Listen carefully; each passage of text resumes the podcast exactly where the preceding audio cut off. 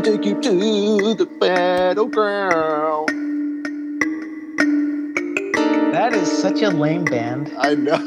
I And yet their their fans are so like, no, this is real rock, and it's like, ugh.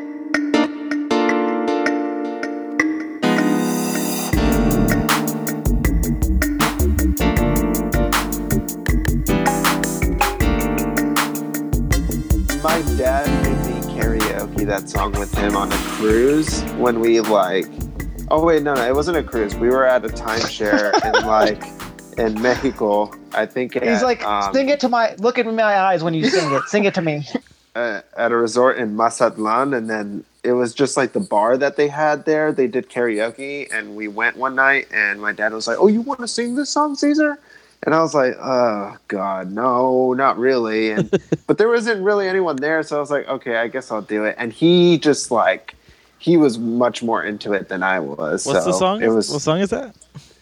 the uh, Bad Religion one. I don't. That doesn't help.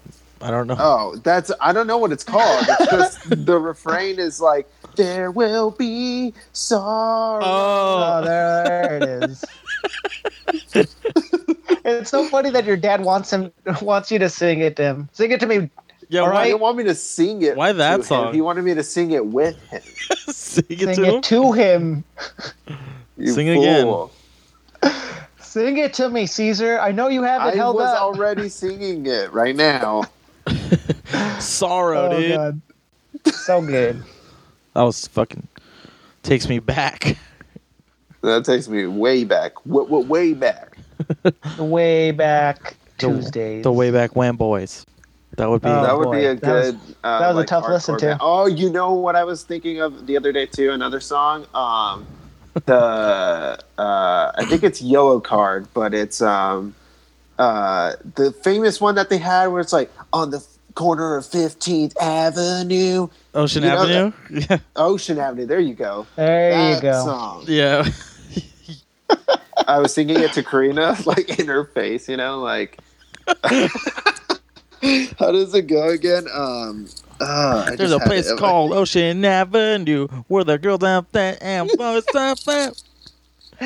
But the refrain is like, um, if I could find you, No, there Things it will is. get better if we could leave we this could town. leave this town and run forever. Then where they had like I was a, singing that, that to her, and she was getting so pissed. they had that gnarly uh, violinist on the. That was during You the know- age when a- a lot of guitarists would like, you weren't cool in your music videos unless you were like throwing the guitar around your. Around That's what I. The, That was big The for a. Driven move. That was You know, remember remember the that bassist for Driven? Dr. Ivan. The, the bassist or Dr. Ivan? You did that? Well, no, he was like trying to make it all sick, like, dude, check me out, bro. you know, really in it. But do you remember that too move hard though, of it. the guys throwing it around their bodies and like catching it afterwards? Ooh, that one goes way back to the 80s, I believe. That's a classic. I just remember had- during that time specifically, you weren't like cool. You weren't sick unless you were You doing weren't that. sick if you unless you have a guitarist who can fucking do that specifically. Taking it from the top. Hey, listeners, it's Josh. We didn't really have a good transition out of this conversation, so I had to cut a bunch of stuff. We're gonna go ahead and formally introduce this week's episode. We hope you've enjoyed it so far. Keep it locked. The boys got plenty in store.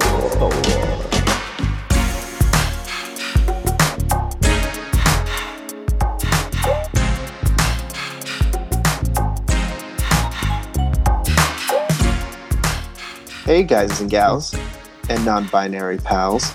It's your friends, your fa- your fam, your enemies, You started third off, world ballers. you started off really strong in that opening and then just fumbled it. I know. I kind of fumbled a little bit. Let me start okay. it again. Don't. All right, go ahead. No, there's no starting again. it's in. We're in it. Reload. It's okay, dude. I hit the reset button on your. Let me let me do it again. Let me do it again. Let's see. Go ahead. Hello, guys, gals, and non-binary pals. It's your friends, fam, and enemies. Third world ballers. How are you doing tonight? We're doing great, Caesar. Thank you for getting it right this time. for Thank you. I, I had to brush that up and write it down and uh, recite it to myself in the mirror like a little chant. Do you do that? I know you were in uh, theater. Did you pick up? Have you carried any of those theater skills from, you know, the glorious Cantwell, basically the Juilliard of the Montebello Theater District? Did you carry any Funny of you should ask that. Funny you should ask that. Most auditions, I would go on stage and uh, shit in a bucket to be What? as real as I could. Wow, that's raw. That's authentic. Shit and That's look in their eyes to establish dominance. Damn. Yeah, my teachers always told me I had a way with style.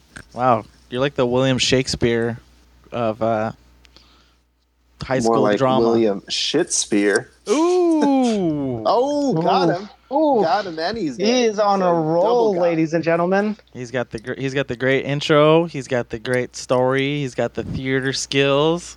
He's got it all, Caesar is coming in hot. He's got it all, coming folks. in You know, very hot. He's, he's got it all. And why, why are we talking about that? Why are we talking about my past? Why are we why- talking why about your past? Let's talk about your future. Let's talk about your future, you dude. know, let's talk about both the past and the future. And I'll the talk present. about sex. I'll talk about education. yeah. Yeah. Uh, but seriously, we wanted to talk a little bit today about our creative influences and uh, things throughout our lives, I guess, that have held a deep impact for us, and um, especially when it comes to why we talk about certain things the way we do, or why we have a vested interest in certain, um, you know, monocultures or even fringe movements.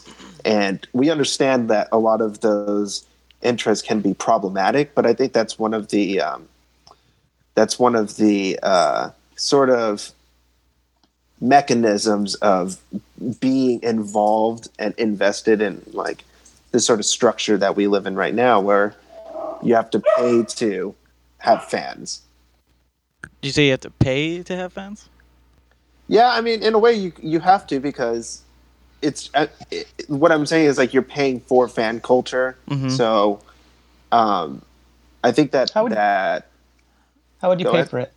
you know I'm not, I'm not sure what I'm saying anymore. So uh, I was trying to. Are you stop it saying you're there, paying the fans from I- I Europe? I Our was hoping listeners from the would take it Deutschland? from there, but Caesar clearly didn't read the script I gave him this morning. he just read the cool intro that I wrote for him, and then Well, thought he let's was just restart this episode again. oh, oh god, oh god, I, I- I got the pages right here. I'm, I'm just going through them.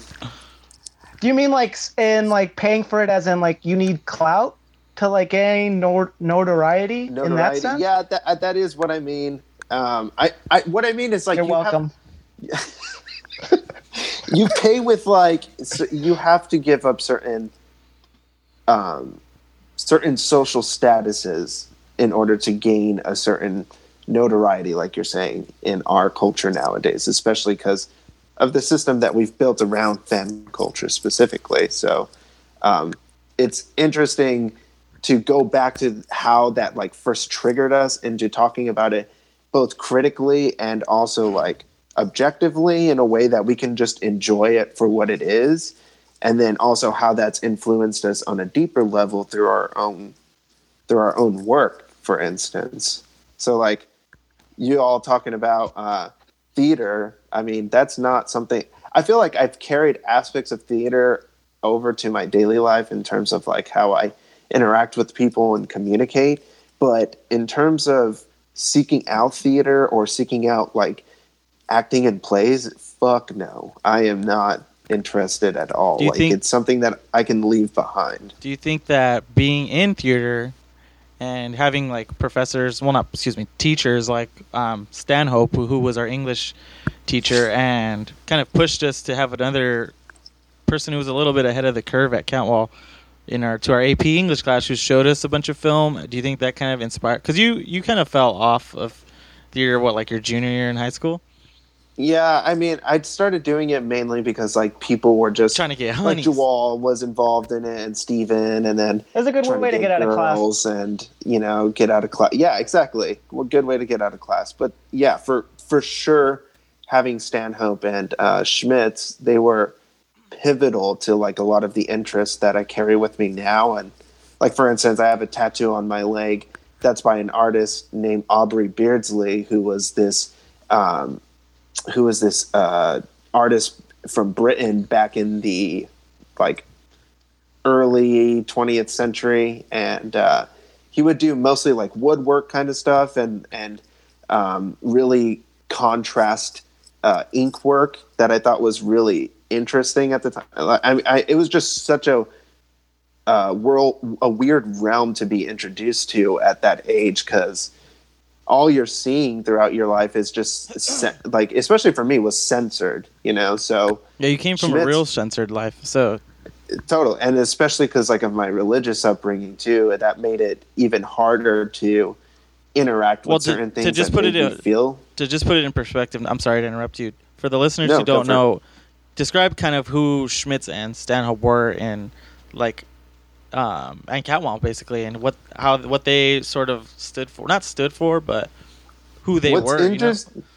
what's interesting is that Schmitz, Schmitz and Stanhope kind of stood on complete opposite ends of ideological spectrums, but they merged together in terms of their passion to like create um, enthusiasm in their students or create like a sort a, a sort of um, want for education or want for for learning something new. That's a good way to And, put it. uh, A want for education. Yeah.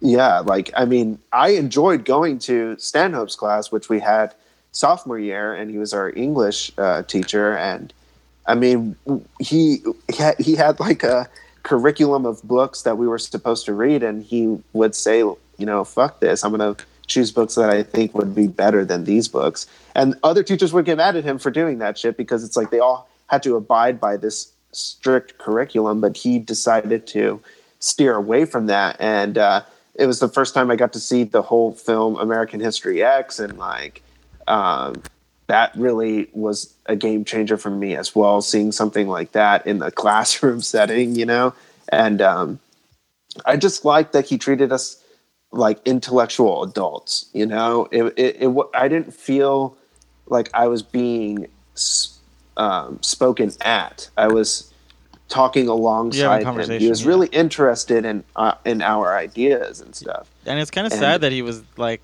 I mean, it's great for us because we actually took his message and what he was trying to accomplish with the students. But I mean, you know the type of like people we went to high school with. They didn't give a fuck about like what he was trying to preach. And I'm sure as a like teacher, that's super discouraging. You have a bunch of like kids who don't give a fuck or ungrateful of like this actual education this guy's bringing. You know, and like I just kind of always kind of felt bad for the guy. I think that's why I kind of Me liked him. too. Yeah, and Yeah, that's especially tough. Schmitz.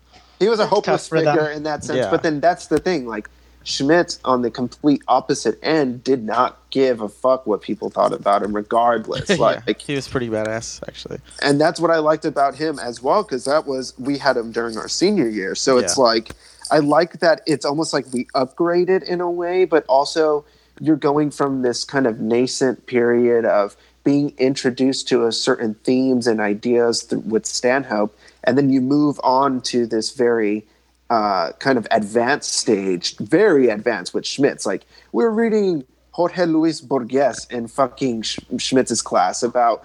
Uh, We were breaking the- down. We were breaking down Heart of Darkness. Yeah, and um, we were breaking and- down Heart of Darkness and like gnarly ass. and Heart of Heart. Yeah, yeah, and, and like, these gnarly ass essays that we had. Our it- he was like doing some college level shit. Like that was dope.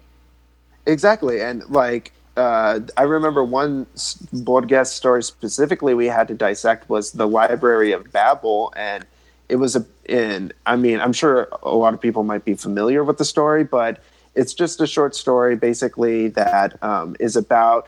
Uh, it conceives of a universe in the form of a library in which uh, every book that you every book that you would ever want to read would be in this library except uh, this one person who's like lost in it is trying to find uh, the, the library that depicts like the first book that was in the library Uh-huh. and people just go mad That's going cool. through this library trying to find it like basically so um, So yeah it's I mean- it's a great it's a great story we definitely had an advantage in high school over a lot of the students there, and I think that's kind of definitely shaped. I mean, you're the most impressionable and influenced, influential, not influential, but Im- impressionable in high school. So I'm pretty thankful we had those dudes as our teachers. As much as we used to clown on them, I know we did. Clown- I used to fall asleep in his class a lot. I'm not even gonna front. but the So, times I they They was would would- struck late, me as uh, Yeah, they struck me as like, teachers bored. who they struck me as teachers who just felt like, why are you guys here? Like, yeah, like, what are you doing? Yeah, and like, even now, I still kind of think that if anything, it's been more reinforced. I mean, I understand why, but you know, they just never really fit in with all Yeah. the oddball teachers we had. definitely. Even though they, They- were no, kind of odd themselves. Oddball is such a fucking good word. Like, just like screw heads, you know? Like, yeah, complete dipshits. Just, I mean, Yeah, the- teachers who that's were like I young and only- that's why- underqualified, exactly. and then That's like older only- teachers who just were. I mean, what was her name? The one who taught religion. Uh, Nick- she was Dow. short. Lopez. It was like, yeah. I mean, fuck. Come on. what was that? That woman was suffering from like post traumatic stress syndrome and like Heavily. teaching It's and not her even- dead husband's uh, overgrown T-shirts. Like, dude, there's people with some real problems working at this school trying to teach us boring ass subjects like religion. Like, uh, I Even would, Mr. Montoya was just a bizarre guy when you really go- think about it. I mean, okay, we're talking about creative influences Here. yeah. Let's pump the. Okay, I sure. Let's not let's not get too Well, intense. hold on, pump the- hold on. Hold on, wrap up the high school chapter of our lives, dude. Bring us home. the, the point is stanhope and schmitz definitely a big big influence on a lot of the interests that we have now a lot of the films that we talk about uh, a lot of the literature i read a lot of uh, the art um, everything about it is has stems from like a lot of the ideas that they invoked upon us um, and then moving out of that i mean what about y'all like Yeah, I mean that was our direct high school influence for sure, and I think that really helped shape me now as an adult and creative person. Um, some stuff back in high school, like what were some of your guys' like musical influences at least? Because for me, music is probably as much as like literature and film have a big impact on my life. I would say music is definitely the biggest. So I, I want to hear what y'all where y'all's influences kind of stem from. I don't think there was a particular teacher who really influenced me in high school. I think a lot of the more educational mentors came more post high school, uh, more in college. But I That's guess in high school, as far Josh as like, asked, but- I know, but I'm saying, hold on, jeez, rude. But as far as music, that was more. That was definitely not like any t- particular teacher. I don't think any teacher really spoke about it, unless No, Mr. Dominguez kind of talked no. about like the Talking Heads. I'm not talking about teachers, just, of- just in general, like from your youth. In high school? Yeah, yeah, Oh, yeah. high school, middle school. I like, think that was. where was your first like I think that was real concrete impact of music that kind of you still can reference back to and be like, that's kind of why what I'm listening to now. I mean, obviously your taste I in would- music evolves, but I just want to hear what y'all would, where y'all influenced. I would, uh, probably junior years when I finally started to really delve into music more on my own. More towards the end, Yeah. sophomore, leading Mhm. into junior. That's when I got into like Led Zeppelin, Yeah. Pink Floyd, kind of Mm. like your starter bands in a lot of ways. It's like Nothing super Yeah. like deep or anything like that, but that was pretty influential because that like yeah. set the ground for all modern rock in a way, and it's nice to go back to the root of it. So Led Zeppelin was a very big one. That was like I feel like everyone had that phase in high school too. The Led Zeppelin. Yeah. was- Like- yeah. like every single one of It's us went one. from that, you know, postmodern rock to like I mean, depending on your style, like for me, punk rock or punk or whatever, or just like and then going back to like cla- like classic rock and shit was I don't know, even like fucking Go ahead. and uh even like um, what- I I don't know if it would be called glam rock or what is AC/DC? It? Like hair metal, I guess. Like fucking Poison, that band Poison. You went through a poison. Oh, I don't know if I was super into that. You went through a poison phase? Honestly, there was a little phase where I was into Poison. You're just banging to smoking in the boys' room? smoking in the boys' room!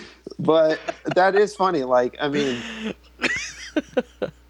it seems like I feel like everybody has to go through that, though. Oh, you know, everybody goes it's through a just like adolescence, music. finding like I was a big. uh, everybody has to get into shitty music. I was a big Papa Roach That's- guy at first. I used to Papa love. Roach? I used to That's love. Cut my life into pieces. This Dun-dun. is my last breath. I loved that shit. When I, Uh, was growing. I used to like Evanescence. That so nu metal thing? Oh, shitty- totally. shitty There was a big music. nu metal thing going on. So I had Lincoln yeah. Park. Linkin Park was big for me Oh, too. Linkin Park's but that was more though, when. I was like 12 years old, Yeah. 11. They had like the easiest to It learn lyrics. starts with one. One thing. Yeah, there you go. R.I.P. I don't R.I.P. know why. Yeah, they Doesn't starts even matter how death. hard you try. R.I.P. So you would say No, junior year high know, school is my when you. My parents censored me so much when I was younger. Yeah. When I when that song came out, I thought it was the sickest song ever. Linkin Park. Um, what is that song called? I don't even know. In the end, In the end, yeah.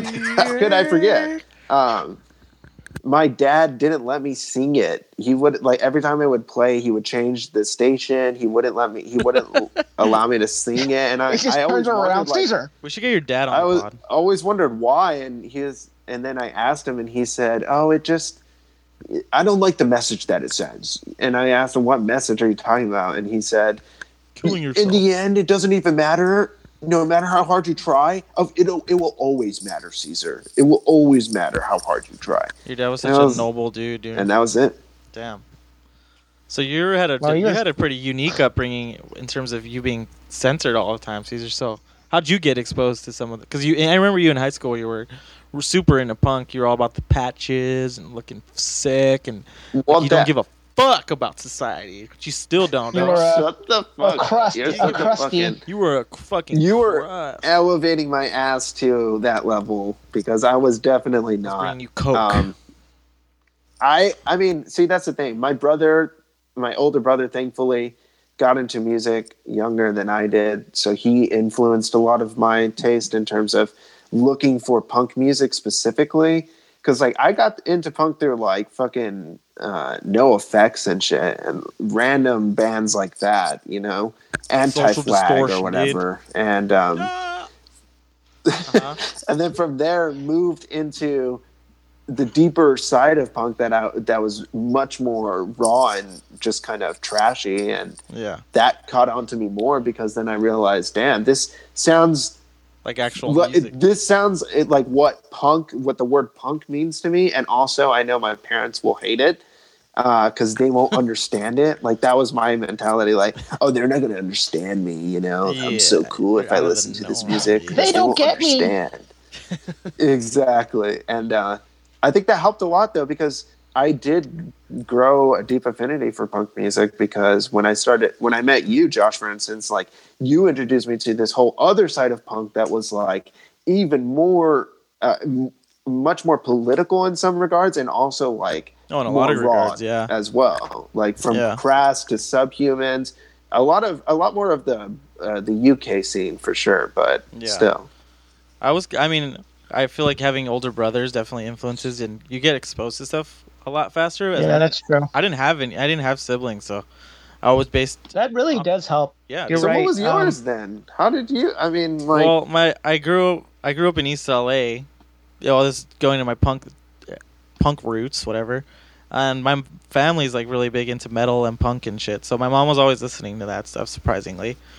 Yeah, and so my mom's like a Mm. big metalhead. So I was already I already had that. And then I went to school in East LA, and that's what, like when backyard parties were like super huge. I mean, I'm sure they're super huge still, but even in middle school, I remember this one girl, like she would always be like be going to shows, and I'm like, damn girl, ain't you got a curfew? It's like we're like in seventh grade.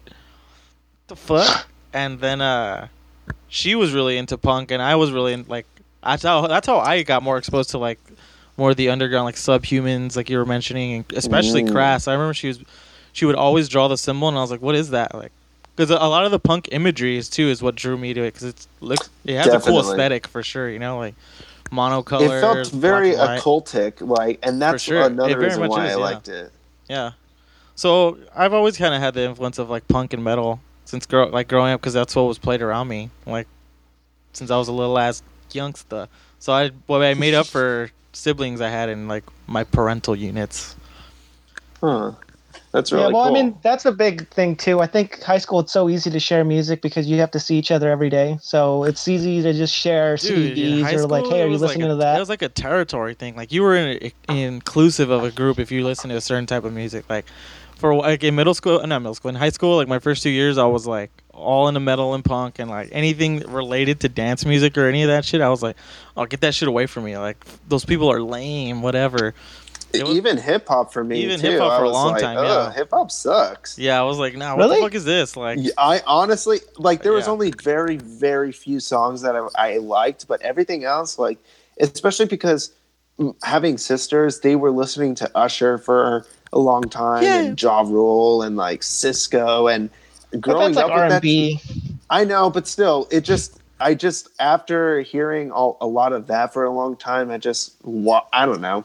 Once I started finding my own your music, I just didn't see a need to go back to to that. You know.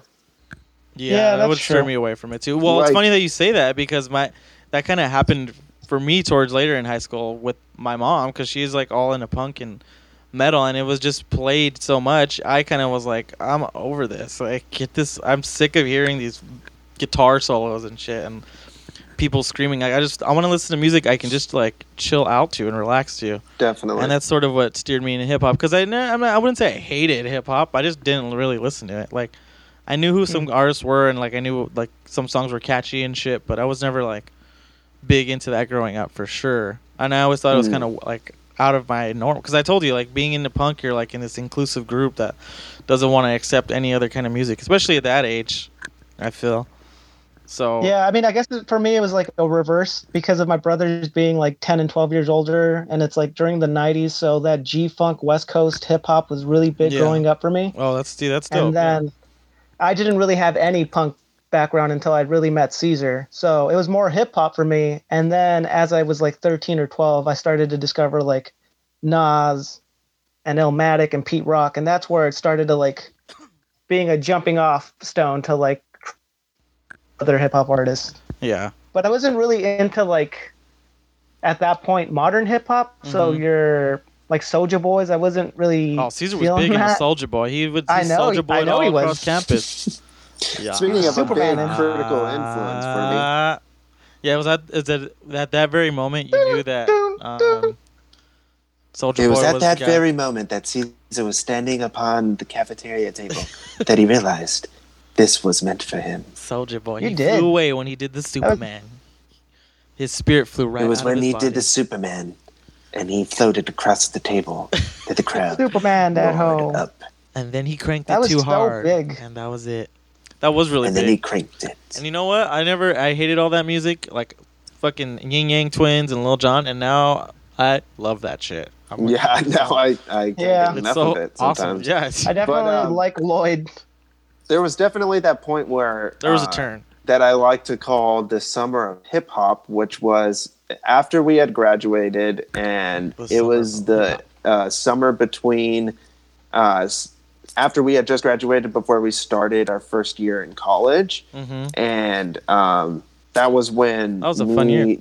Josh and Ralph would hang out periodically, like every single day, to go to the park behind my house, and that was just a summer of just exploring hip hop as a as just a genre on a massive scale, especially because we started finding out we could download zip files online and get whole albums. So that led me into this entire territory of hip hop that I had never known of that just immediately like took me in. Like I mean, for the first ever hip hop groups that I actually started to enjoy were Hieroglyphics and MF Doom and they've always remained some of my favorite MCs. Yeah, I'm gonna, then. I'm gonna keep it. I think MF Doom definitely was where I really knew I really loved hip hop. I don't know. I, I'm sure Adult Swim. I heard it and knew who he was because he's MF Doom. You know, like kind of not everybody knows who he is. And yeah, I remember buying mm, food on CD at Amoeba. Like I can remember the day going to go get it in high school and like played that CD back and forth so many fucking times, dude. That's a fucking great one to be exposed to at first. Mm, food. It- For me, mean- it was uh, Danger Mouse or Danger Doom. oh yeah, that's a good one too, man.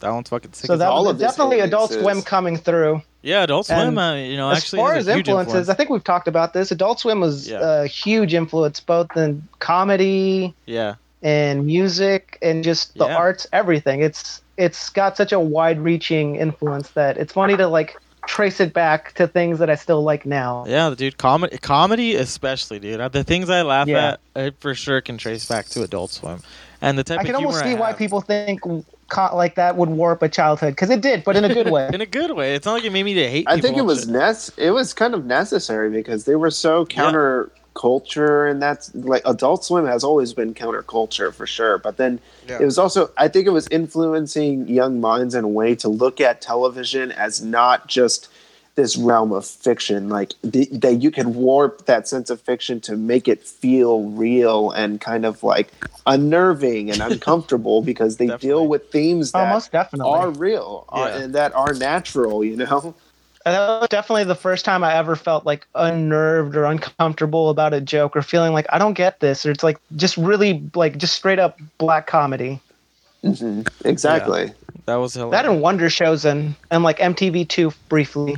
yeah, Andy Milonakis show. That was some early comedy shit right there. True. I loved that show. But yeah, Yeah. It was funny. I think music just has such a far reach. We can keep going on and on and on about our musical influences. But what are some uh, what are some of your guys' just general influ- like what mo- who who or maybe not even who, but what what motivates you guys to maybe even make this podcast easier to make your comics, Joel to keep shooting film, like to just be creative.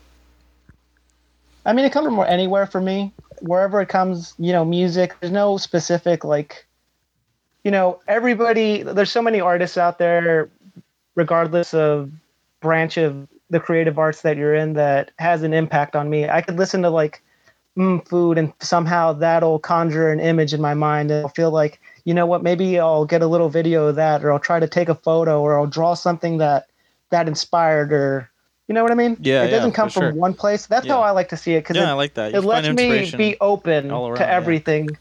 Everything Mhm. instead of just like, oh, I can only get it from this. You know? Yeah, yeah, definitely. I feel that.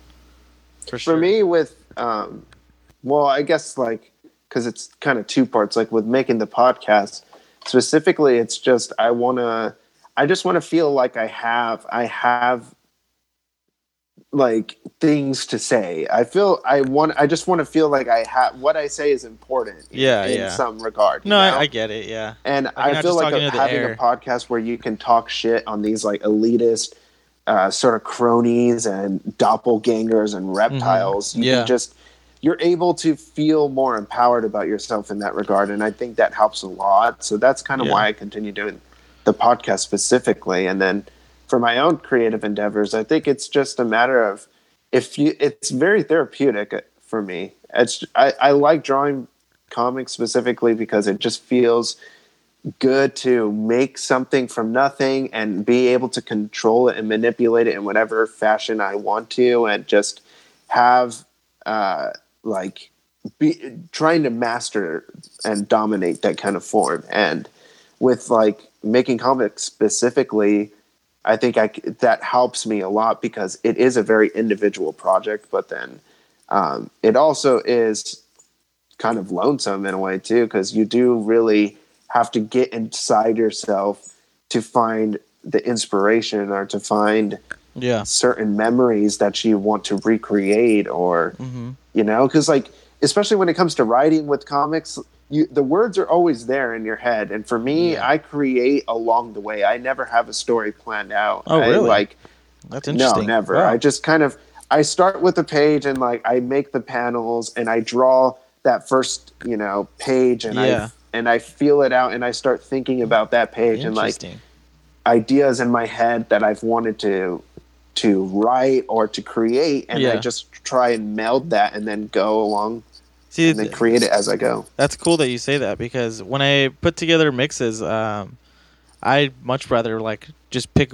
start pulling, like look through my record collection, just pick records, you know, and let it flow naturally. Then instead of like having this premeditated, like I'm gonna do A, B, and C, and I'm gonna make this go to C at this point to D, you know, like Mhm. I let the theme and the mood create itself. Like I went through a phase where I was um I was structuring my mixes and it was cool. Like uh, the end product is great, you know, because you put practice into it and you really think out like your whatever you're gonna create. But it just wasn't like as gratifying to not to like do not do it on a f the fly, you know, like something about it's so free to have that looseness. yeah, you know? creating the mood loosely as opposed to like if because then it, takes the pressure off of not fulfilling that mood. You know, then you're like, fuck, I didn't. Uh, I gotta do it again. Whereas like if I just kind of fuck it- up, it's like a that nat- it get so feels natural. frustrating. It was very frustrating well. too.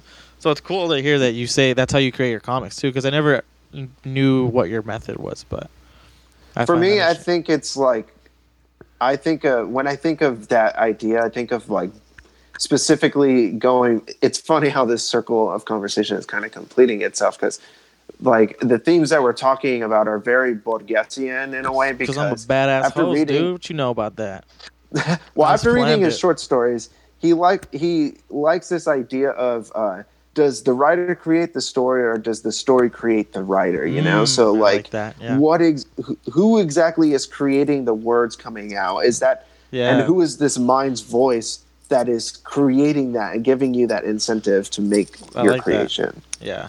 So it's I think it's interesting because for me, that's how I see comics. It's like I want I have an idea and I just link it from there and make this sort of pathway for myself. And I don't know, sometimes I never have an ending and I know that sometimes that can make it more difficult to understand when I show people, but in I mean, I don't know, like I don't need to make it for someone, you know. This is more Yeah, so this is for your- just like like I said, for myself in a way because Yeah, it, it feels the ending, yeah. therapeutic to do. Yeah.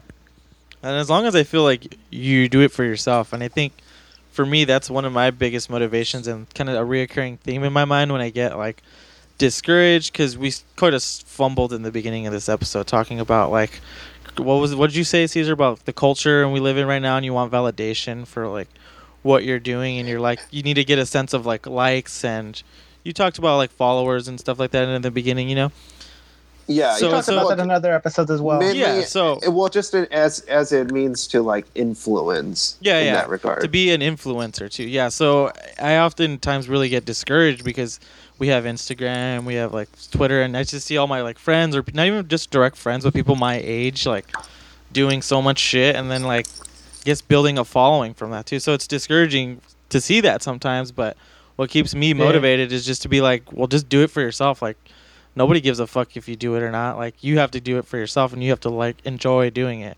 You're not trying to please anybody else, so like please yourself. So I think just finding joy in the things that I do day to day without having a goal of impressing anybody is probably what really put motivates me and lights a fire under me too because I don't want to be living my mundane life day to day. I mean, not to say my life is mundane or anything, but I like excitement. I like change in my life too. So I can't find that change by looking at some what else is someone what someone else is doing. I just need to stay motivated and push myself. I guess. Yeah, it's a fruitless endeavor to like compare yourself or really s- desperately seek that validation, especially in today's like super social media heavy world Yeah, world. I think the only just- validation you're you never really need is to gonna you're never really gonna reach a peak, or and if you do, it's just kind of sad.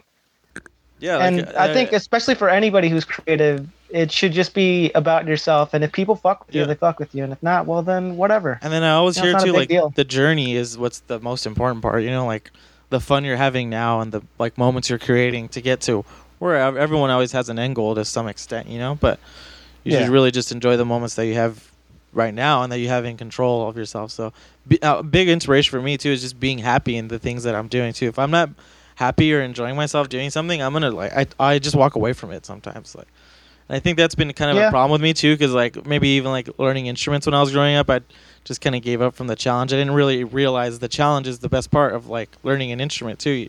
You, know, so I would get frustrated. So I think I had to learn that um, the hard way because I didn't learn my instrument better, but. I'm learning now, and I'm learning to appreciate the learning curve and stuff like that, and the struggle, because it is really to me the most fun part. I don't know. Yeah, I mean, when you're a kid, it's just so different. You want that instant gratification, and you know Yeah, that as an yeah, adult, it takes what it is. time from Yeah. experience, be it whatever it is. You know, you kind of know that it's more of a day-to-day process and not like a overnight success. Mm-hmm. Totally. Yeah. And I definitely do feel that as well. I've had that discouraging. I mean, even this morning when I just look at my photos, it's like, you know, even though I don't want to, sometimes it's hard to not like upload something and kind of check on to see how it's doing or how it's being received.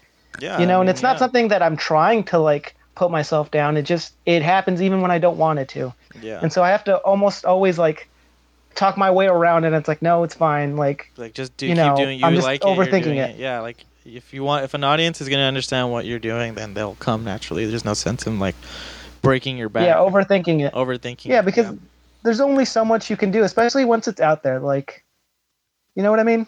yeah, Like I said, it's just a fruitless endeavor. Like Yeah. you'll get nothing from it, and you'll just probably be more depressed or dissatisfied by Yeah. what comes of it. And the best people that I've been influenced by, I never give a fuck. Like every time I hear interviews about them, they don't give a fuck about like Definitely. what people were trying to understand. Like so today, I was like, I've been because we're doing uh gonna do that jazz mix I told you guys about for our next series, and I've been uh, brushing up on some of my jazz interviews with some of the like Mhm. older jazz cats because I want to sample that a little bit. Um, and I was just I've just been watching a lot of Sun Ra. Like that guy made music just specifically for himself and like to be more in tune with the world. And he didn't give a shit what anybody thought of. Like he redefined music, you know.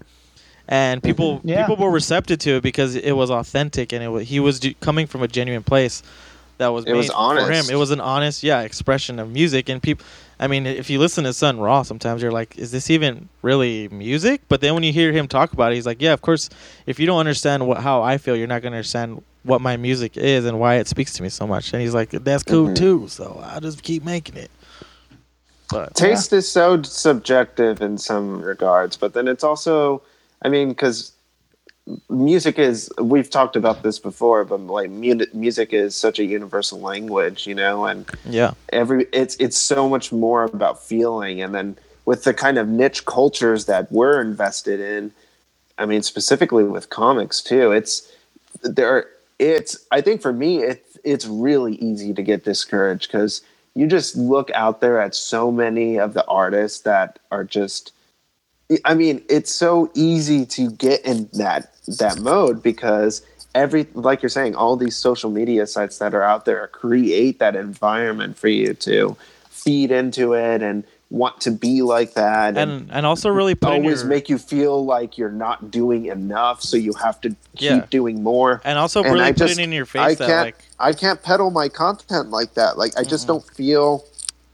connected yeah to a network in that sense that I need to I need to expose myself, excoriate myself in order Mhm. to reveal this like hidden you know mystery behind me. It's like Yeah. can't I just put my work out there and people respond to it, you know, instead of having to make like a caricature of myself to sell what I want. I don't and I get you. It's kind of a bummer now though that that's how it is. that If- is if you want to you have to though. you have to is so- slice of yourself a little bit to gain exposure because I mean we all kind of want some degree of exposure too, but Oh, we definitely do. it's hard to like succumb to make like you said making a caricature of yourself going through the motions of the like that have been put in place to get that level of exposure and i think it's even harder too like with the environment that we're in because even if you just go on the discovery page you really see the abundance of like related content that people are creating that are, resemble yours you know too so it, it makes it even more daunting i feel like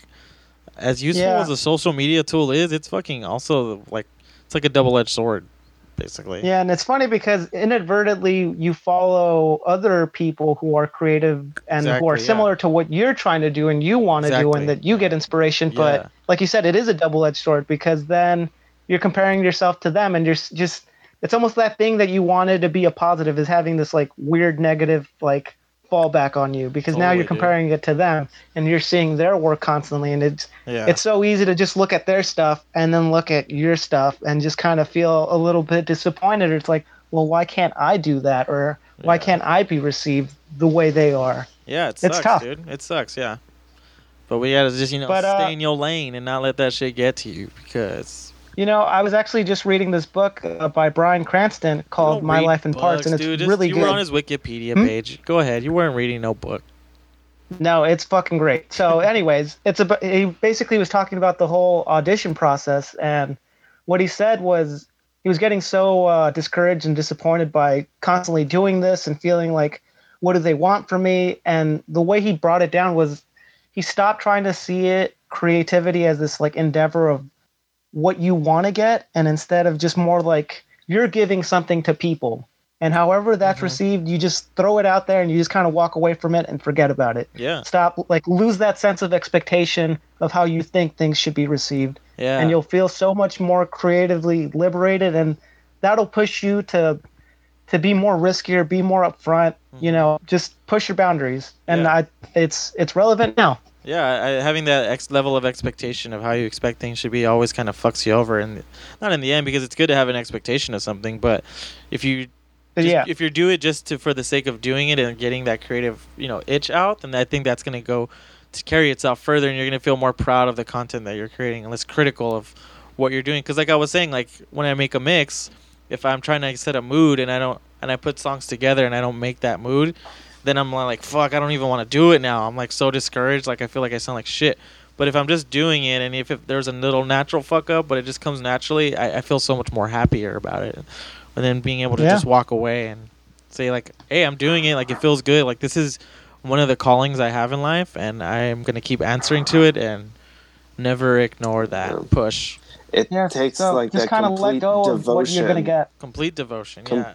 complete devotion to the art as as it stands as an art Yeah. in general. You know, because like trying to amount to, to I don't know, because when we get to those technical parts of it, the way that you were talking about earlier in terms of how our minds work with um, letting it flow and and come naturally to us instead of trying to, you know, basically convey images out of clouds and just like trying to you know make everything so regimented to um, a list from which you can follow and make sure everything lines up to that. And i just that's never the way my mind's operated with things. I just i get so much more satisfaction out of creating something for the sake of creation rather Yeah. than creating something so someone will respond to it in a specific manner.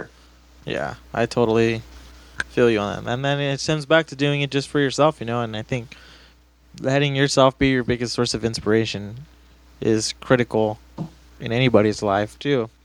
Because you have to, like, Yeah. at, the end of the day, you really just have to do it for yourself. I mean, it's good to be influenced by people and kind of want to be have that same drive as others, but at the end of the day, you're your biggest fan, and you're the only person that's gonna get your back in the end. You know, live alone, die Yeah, I mean, if- alone. yeah. Yeah, yeah, yeah. But I mean, if you don't like your shit, then how do you expect anybody to like your shit? Exactly. You At the gotta end of the like your day. shit first.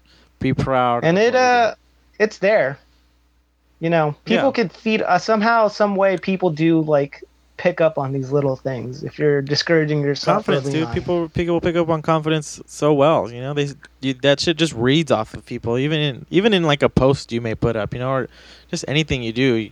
Conf- people just really respond to confidence. I feel. Yeah they do because I don't know. Some they- people just get lucky too.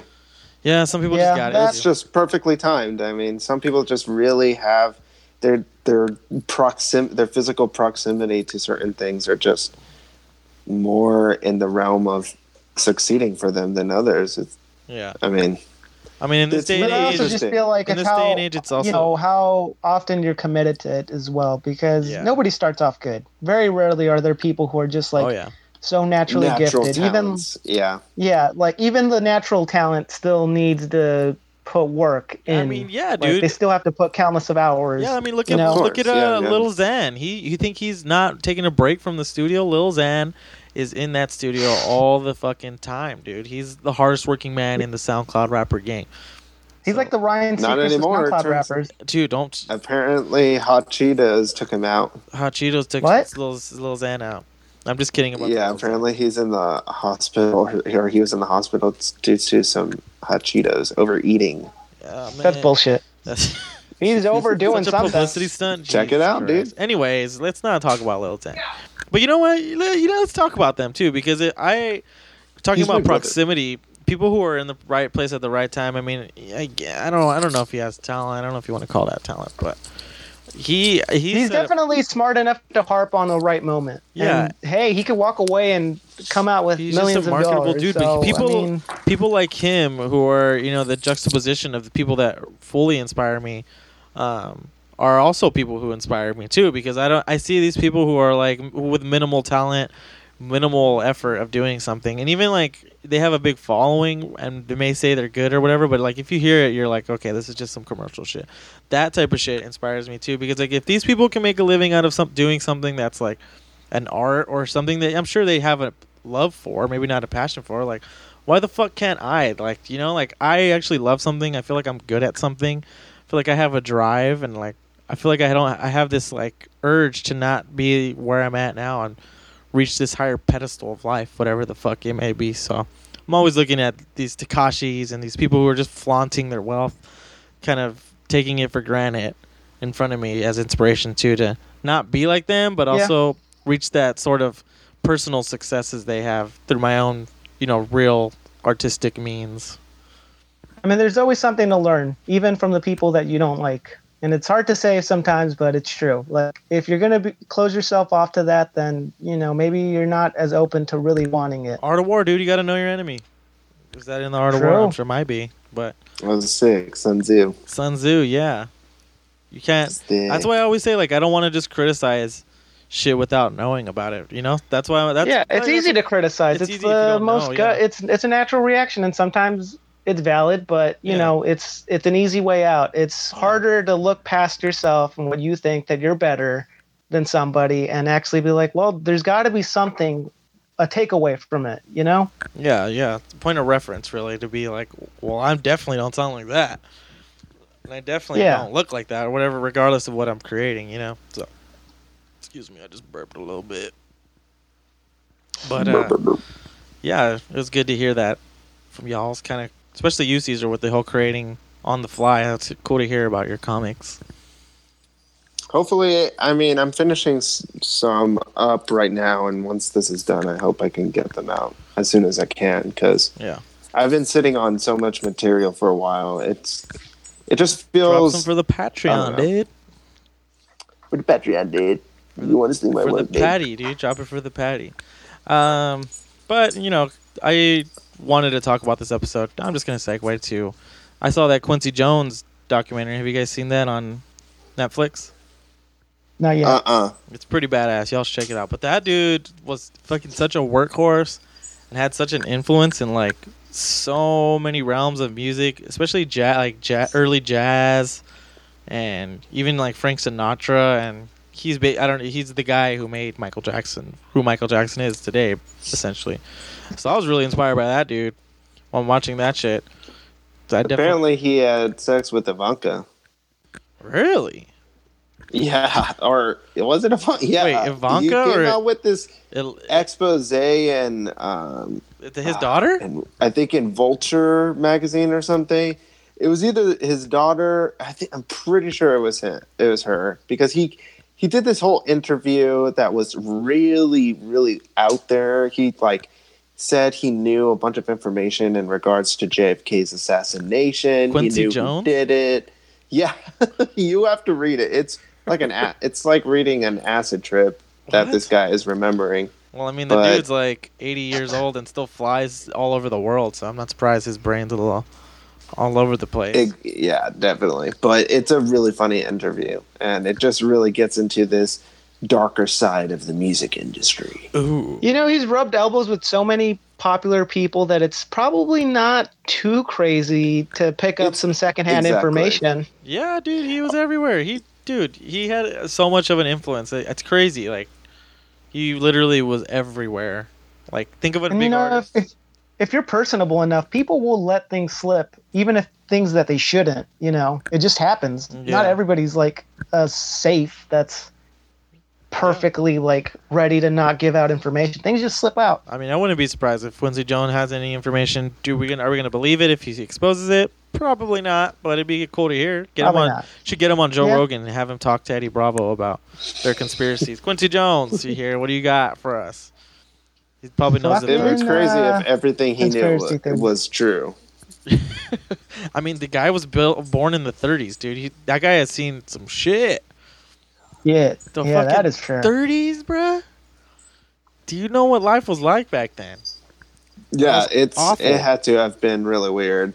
I mean, just casual racism all the Casual time. You know, segregation. Segregation. His mom, his grandmother, who he was, how, who helped raise him, actually was a runaway slave. So Wow, that's, that's, even crazy. crazy. to have uh, like some have someone be alive now who has spoken with someone that was in slavery times. Like that's Man, that's speaking a of whole nother influences, gener- yeah. Speaking of influences, That's tough. slavery, man, big influence. Yeah, I'll say. Too definitely it was a huge impact on this country. Yeah, big influence on American culture. Yeah, it's just interesting whole. though to to hear his story and like like I said, I mean his family was born in segre- during the time of heavy heavy segregation and racism. To see him come up through his own creative means and he had a passion that outgrew all those like negative connotations of that era, you know. So that guy really inspired me. He made it. He made he more than made it, dude. He he is it. Like if you think of Yeah, music, he like made- he made like That's true. like Frank Sinatra, you know, like he he conducted his whole orchestra for a long period of time in Vegas. He was like during he was around Frank Sinatra when Frank Sinatra was like protesting the like Las Vegas circuit for not allowing um people of color to play in the regular clubs and stay in the regular hotels. He like had hands in that, dude, and it's crazy. I mean, and, and back to just Michael Jackson. I mean, what else do I have to say? He made Thriller. Come on, it's almost Thriller season, dude. So It is. Yeah, it is. Just a he'll week always away. be an influence. Yeah, he had, he'll always have an influence. I mean, uh, Frank Sinatra alone and um, Michael Jackson are just two gigantic influences. And then he he started playing when he was 16 with like Ray Charles and shit. So it's like they were like Dang. they were like one of like best friends almost. So it's pretty crazy. that What a life. that ties so That's much crazy. What a together. fucking life, dude! Check it out, man. It's a badass documentary. It's by, it was made by uh, it was made by Rashida way? Jones, actually. So The daughter. yeah, I never, re- I never realized that was his daughter till like recently, but sh I had loved Rashida Jones, so might I just say, um, Yeah, she's cool. She alright. Yeah. she, I, I mean, she's She hasn't hot, she's really fine. done much post The Office. Nothing really major, but that's good that she has this. And I've heard a lot of good reception for that. So maybe she'll have a promising career in like documentary work. I think she does a bunch of like female activism type shit. I don't really follow her, but from what uh, little bits of her that I've seen, I'm down with. Activism. Mean. ooh, she's what- talk about trying. She's definitely trying. Um, that was a, a weird segue into the Joneses. The Joneses town. Well, the Joneses. I mean, okay, whatever about Rashida Quincy Jones, phenomenal. Michael Could Jackson, you say that that was a, Brother Johnson, a big phenomenal. influence on you in that regard? Then. Well, watching the documentary was an influence for me because I it made me like I'm gonna have to keep working every fucking day and every not every minute, but as much as I can. Like, there's no time to rest if I want to be at that caliber of a creative and an influencer. And I mean, I don't want to be a full on influencer like that, but like I keep saying, I don't want to be stuck in a mundane circle of life. uh-huh. Even if I, I, have to that's really the bigger question. Then it's like, yeah, do you want what? I mean, with that, with everything that you you see in what cons- what is considered an influencer, can, do you see yourself ever becoming or wanting to become that, or um, I mean, I definitely want to have something to leave behind in my life because I don't want to just live my life feeding off the earth. I don't want to contribute something to the earth. I mean, not that like what we're our podcast is going to be the thing that saves the earth because, but I mean, I feel like getting to that caliber of not like, uh, for lack of a better word, fame. I guess I don't. I'm not trying to be famous, but you get what I mean. Like being held in a certain regard. I feel like that opens doors to making a bigger impact on the world in a It really does. scale. Like It really like, does. Like you said, I mean, like as far fetched as it sounds of Quincy Jones having this whatever information, he he was in a position to where if he did want to start like brushing shoulders with politicians or like using his impact for something good, he totally could have. So I feel like I can kind of balance being creative and making notoriety off that, and then also giving back to the world and to some regard in any way I can. mhm. Yeah, you have to almost attain power before you can really do anything Yeah. positive or negative, however you choose it. And influencer is such a loaded and broad term. Wait, what really do you what do you mean by uh, the first part? Because like, gain power, as in you have to like achieve something to reach a certain stature and level. Where but to change will- what you mean? Well, whatever you want. I mean, it could. as However you was wanna saying, like, contribute. how whatever influence you want to have, be it negative or positive. You know, there's Yeah. no one answer to that. It's whatever impact you want to have, be it in like your community or maybe the world at large. Mhm. Do you want to go into politics? Do you want to go into like anything tech? hmm You know, it's it's a big thing. Yeah, it's a big, big uh, world to take a bite out of, and that's that's just how I see myself taking a crack and bite out of that world. I mean, it's different for everybody, you know. But that's Yeah. what my end goal in life is. I don't want to be like I, I mean I always I don't want to take what my life I have now for granted because I really love my life and everything going around around me, but I just want to do something bigger and better. I just have this voice inside of me that just keeps wanting to alien out of my Constipation chest. and the greatness is that shit that you need to take. I have a greatness constipation right now, and I need to take a golden shit on this world, dude. Right? Stat. Just a nice steamer. A nice Thank you. steaming. But I get that because I don't want to be like, I don't know. I don't want to live a life and reach near the end or what I think is going to be the end and feel like I didn't reach my potential. Or I know, didn't- or Nobody I didn't- should I- want that. Or I didn't try to reach my potential. I at least just want to. or yeah, there you go. I don't want to just be like going day to day. I want to, life is short, and I have. Well, I'm young. I'm capable. Like I'm in a position where I can better myself in the way that I want to be. And days are going by, years go by faster, dude. Life's getting getting shorter. And when the time comes, when I'm old, I want to be like, well, at least I did the damn thing. I may not be where I'm at for doing the damn thing, but like I back to what I was saying, the journey is what I made had a good time doing with the damn thing. That just yeah. sounds. you want to have that satisfaction. It's not That sad. sounds so sad. Why is it sad? It's, I mean, it's wanna sadder be to be fulfilled. stagnant and well, get I mean, by. I, why does it it, sound sounds sad? like it's like you're you're working to achieve i mean I don't, I don't think it's an unattainable goal like you're saying like there is something that you're trying to reach but then you have to work your whole life at that and then Well, once you once what does work death, it's entail? sati- Like- you're satisfied Well, what is your mean? Like, definition? no, no, no. That's not what I'm saying. Like I like I Oh, want to enjoy the work that I want to be able to be enjoying the work that I'm doing and the work that I want to be doing comes from a creative place and I want to be able to keep saying like I made myself more aligned with how I feel, how I see the world and I'm like even if I don't reach that shit, like I'm not going to say like I worked my whole life and like oh, I didn't make it. Like I'm going to make sure every day of my life is lived to the fullest and it's I doing everything that I want to do, and whether that be just staying at home and creating a mix, reading another book that's kind of sharpening my knowledge for something, working on the podcast, dude. I just want to be creating something for, you know, my benefit and my internal satisfaction. You know, like if I don't, and then if I don't reach it, I'm not going to be like hating on my life and thought I worked my entire life, like because again, my definition of work it may be different from others, and if I'm enjoying the work that I'm doing, then it's no strain on my life. Yeah, and sometimes work can be satisfying, you know? Exactly, work is so satisfying. I get more satisfaction, well, like, like, your own creative work of course, not- yeah, yeah, dog. I There's- fucking uh, hate my yeah, job. exactly, like yeah, you're saying. come on, your own dog, creative work. Yeah, I mean, it's the work that you want to be doing. It's not the work that uh, designated for people. yeah, you know yeah, what I mean? exactly. Like that's what I'm saying. Like I don't, I don't take my work and my like position for granted because I have a great, I mean, job. Okay, whatever. But I, am I happy like living this like safe life? No. I mean, I'm happy, but I'm not the kind of happy that. There's no more. yeah, there's still more to be had. And had. we're still and I'm young. keep doing it. Yeah. So There's no point to settle at 27, you Mm-mm. know? Definitely. Or yeah, 26. as old as I may think I am, at sometimes, um, it, it- we're still very young. We still have a long Yeah. way to go. I mean, you, I even like look at like this, my coworkers around me, and I'm like, I feel old, but damn, compared to these people, I'm hella young. They must see like when I go to like because for my job I have to go see a bunch of different clients for places, and like I wonder what like I always think like, damn, they must think like this young ass fool's coming up here like talking to me and shit. I don't know. Yeah. So I don't know. Point of my I feel story the is way for keep that. keep striving and don't.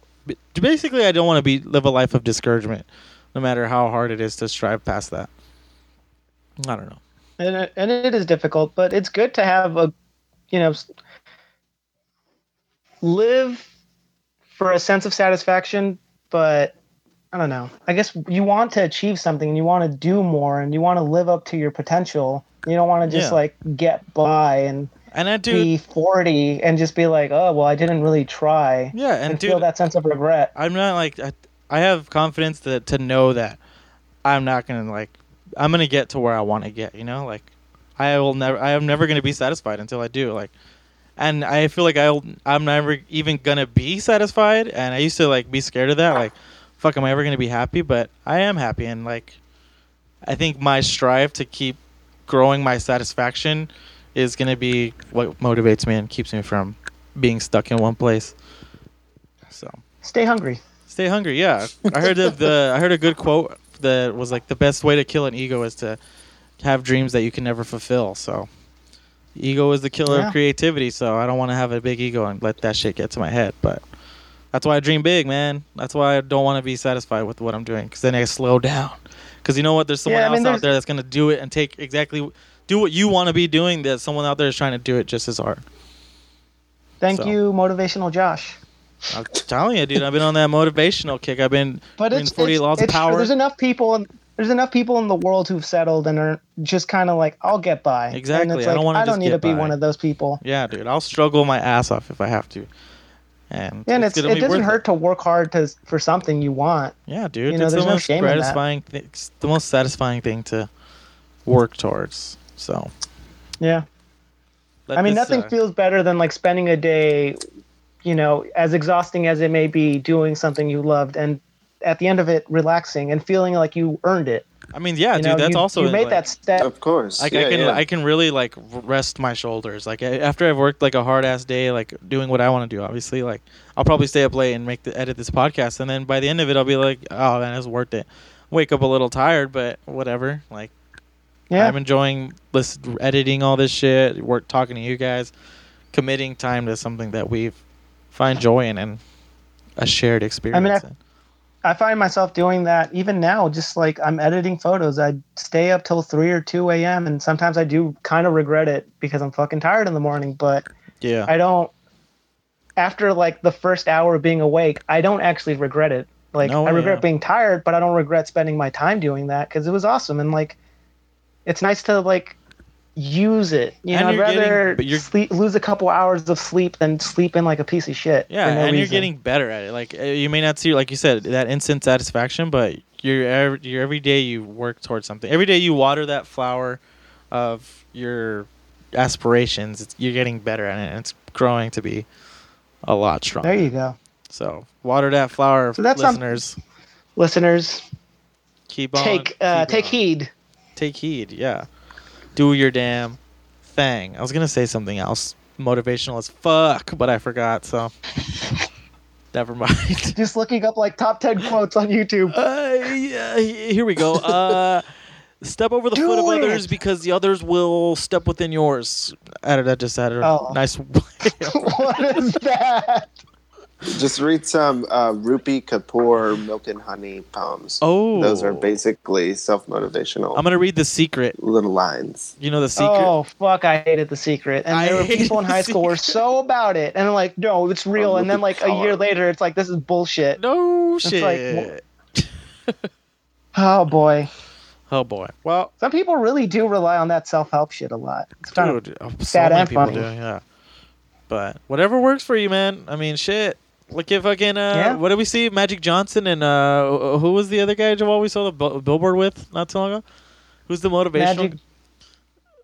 Oh, it wasn't. It was Pitbull and um, the fucking uh, what's that dude? Uh, he does. He does the not Magic Johnson. he does the motivation. He's in uh, Shallow Hal. He's in Shallow Hal. Fuck, what's his name? Yeah, he's he's in that. He's ah, fuck.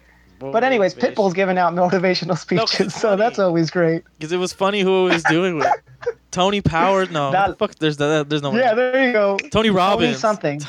Tony Robbins. Dale y dale duro. Tony That's where I Robbins and up with that, Pitbull, dude. that So- little gold nugget. if Pitbull and Tony Robbins can have a fucking segment on how to better your life, you can. You don't need your life is. I don't know what you're, I don't know what you're doing if you're listening to Pitbull. So That night was inspirational because we listened to Edgar Wright, and hearing him talk about it was just that was cool. Yeah, great. yeah, he was doing it just for the sake of doing it, and it's cool that he worked with the Mighty Boosh guys because they definitely are aligned in their humor and not like just being true to themselves. So that was actually really. yeah, he's dope. always been a creative influence on me. Every time, like he was one of the first films I saw, and it's like I don't know how you do that, but this, I want to learn how to do that. Scott Pilgrim's on uh, Netflix now. Why? I was just watching that. Uh, I don't know if I'm not my not my favorite film of his, I but love it's, that movie, it's not bad. It always, it's just it's just a fun movie, and I- I'm always entertained when I It watch is. It's That cool. uh, Chris Evans part is fucking hilarious. Oh, His uh, body double. See, you know, there's some funny parts in that movie. there is, there is. Yeah. Well, wrapping things up here, y'all. I wanted to say it was good to talk to you guys as always, because you guys inspire me as well. You, uh, s- spoiler alert, my friends are my biggest inspiration. Friendship, Aw. building friends, Wow. building my friends, making my friends like me. See, uh, Caesar, who do you like more, me or Joel? Uh, Oh. Josh. Tune in next. Oh, there we go. I like that. Joel, who do you like more, me or Caesar? He he didn't like you, dog. So, Mm, might I like myself. oh, what? The, whoa, that was a twist answer. Whoa. I know. You don't want to hear what I? Yeah, Who, but you want to hear who I like more? No one No. cares. Um, No. all right, well then, Who do you like the most? I love you both the same. Same. Aw. Wow. How- What a great way to end this that? episode. I'm such a well balanced, motivational, level headed dude. I mean, come on. I grab this podcast by the rails and just take it on a journey that's never. Think- This podcast is the it's Pegasus and I'm Hercules guiding us into the heavens. That's gonna be the image for this week's episode. You guys, you guys on a like a Pegasus head horse heads, and then me as Hercules. I'll just give you a photo of me uh, in the shower, and you can throw me on a on a chariot. No, you don't need to Photoshop that. That's perfect enough. That's what I'm saying. Yeah, I'm just gonna send it to you. I'll make sure I'm said that. fresh out of the shower. Did Hercules ride Pegasus? Is that his thing? Yeah, don't you remember the movie, dog? Come on. In the Disney movie, Oh, he did. in the Disney movie, Yes, but not like. Oh, it doesn't matter. in the It doesn't fucking matter. Not in the lore. You know what? I'm gonna jump back into, Joel. I've I've made the decision. Speaking of God that, of War. Yes, sir. Oh, actually, I got you got what? nothing. I was getting that bad boy primed and ready. Ooh, you're gonna hop on, huh? I like you, dude. Yeah. Kind of, you're kind of cool. Ooh, we got that red Oh. controller, but uh, So hot. so hot. Well, So anyway, let's end this one. Yeah, let's end. let's end it. Let me, let me get my gun out and end this end one. my entire life because you know what? I, I don't think I'm gonna reach it. But anyways, thank you, listeners, for. In the uh, it doesn't matter. in the, it, this episode, can I just say it was about connecting dots back and forth. We started off a little sloppy, and then I, like I said, Zaddy Hercules over here reined it back in, kind of made everything tie off. In the end, it doesn't even matter, folks. That'll be the quote. be sure to like and subscribe. Follow us on Good Instagram. segue. Great segue. We got a Patreon up. Go find it. Um, it's on our SoundCloud page. Give us money. Uh, It doesn't matter in the end. Just give us some your money. Just yeah, in the end, it doesn't even matter until I make a dollar. Yeah, but anyways, like and subscribe us, please. We're on iTunes. Um, this episode will be up on iTunes tomorrow. Well, today, if you're listening to it. SoundCloud, Patreon, and anywhere else. Anything else you guys want to say? Uh, live free and die young. Live free and die hard, baby. Yeah, I thought you were going to quote that one. Jeez. Live No. life like Bruce Willis on the edge. On the edge. All right, y'all. Thank you for listening. We will see you on Sunday if you're a Patreon subscriber, and if not, ne- next week. So, peace out, folks. Have a good night, y'all. Good night. Night. Bye. Goodbye.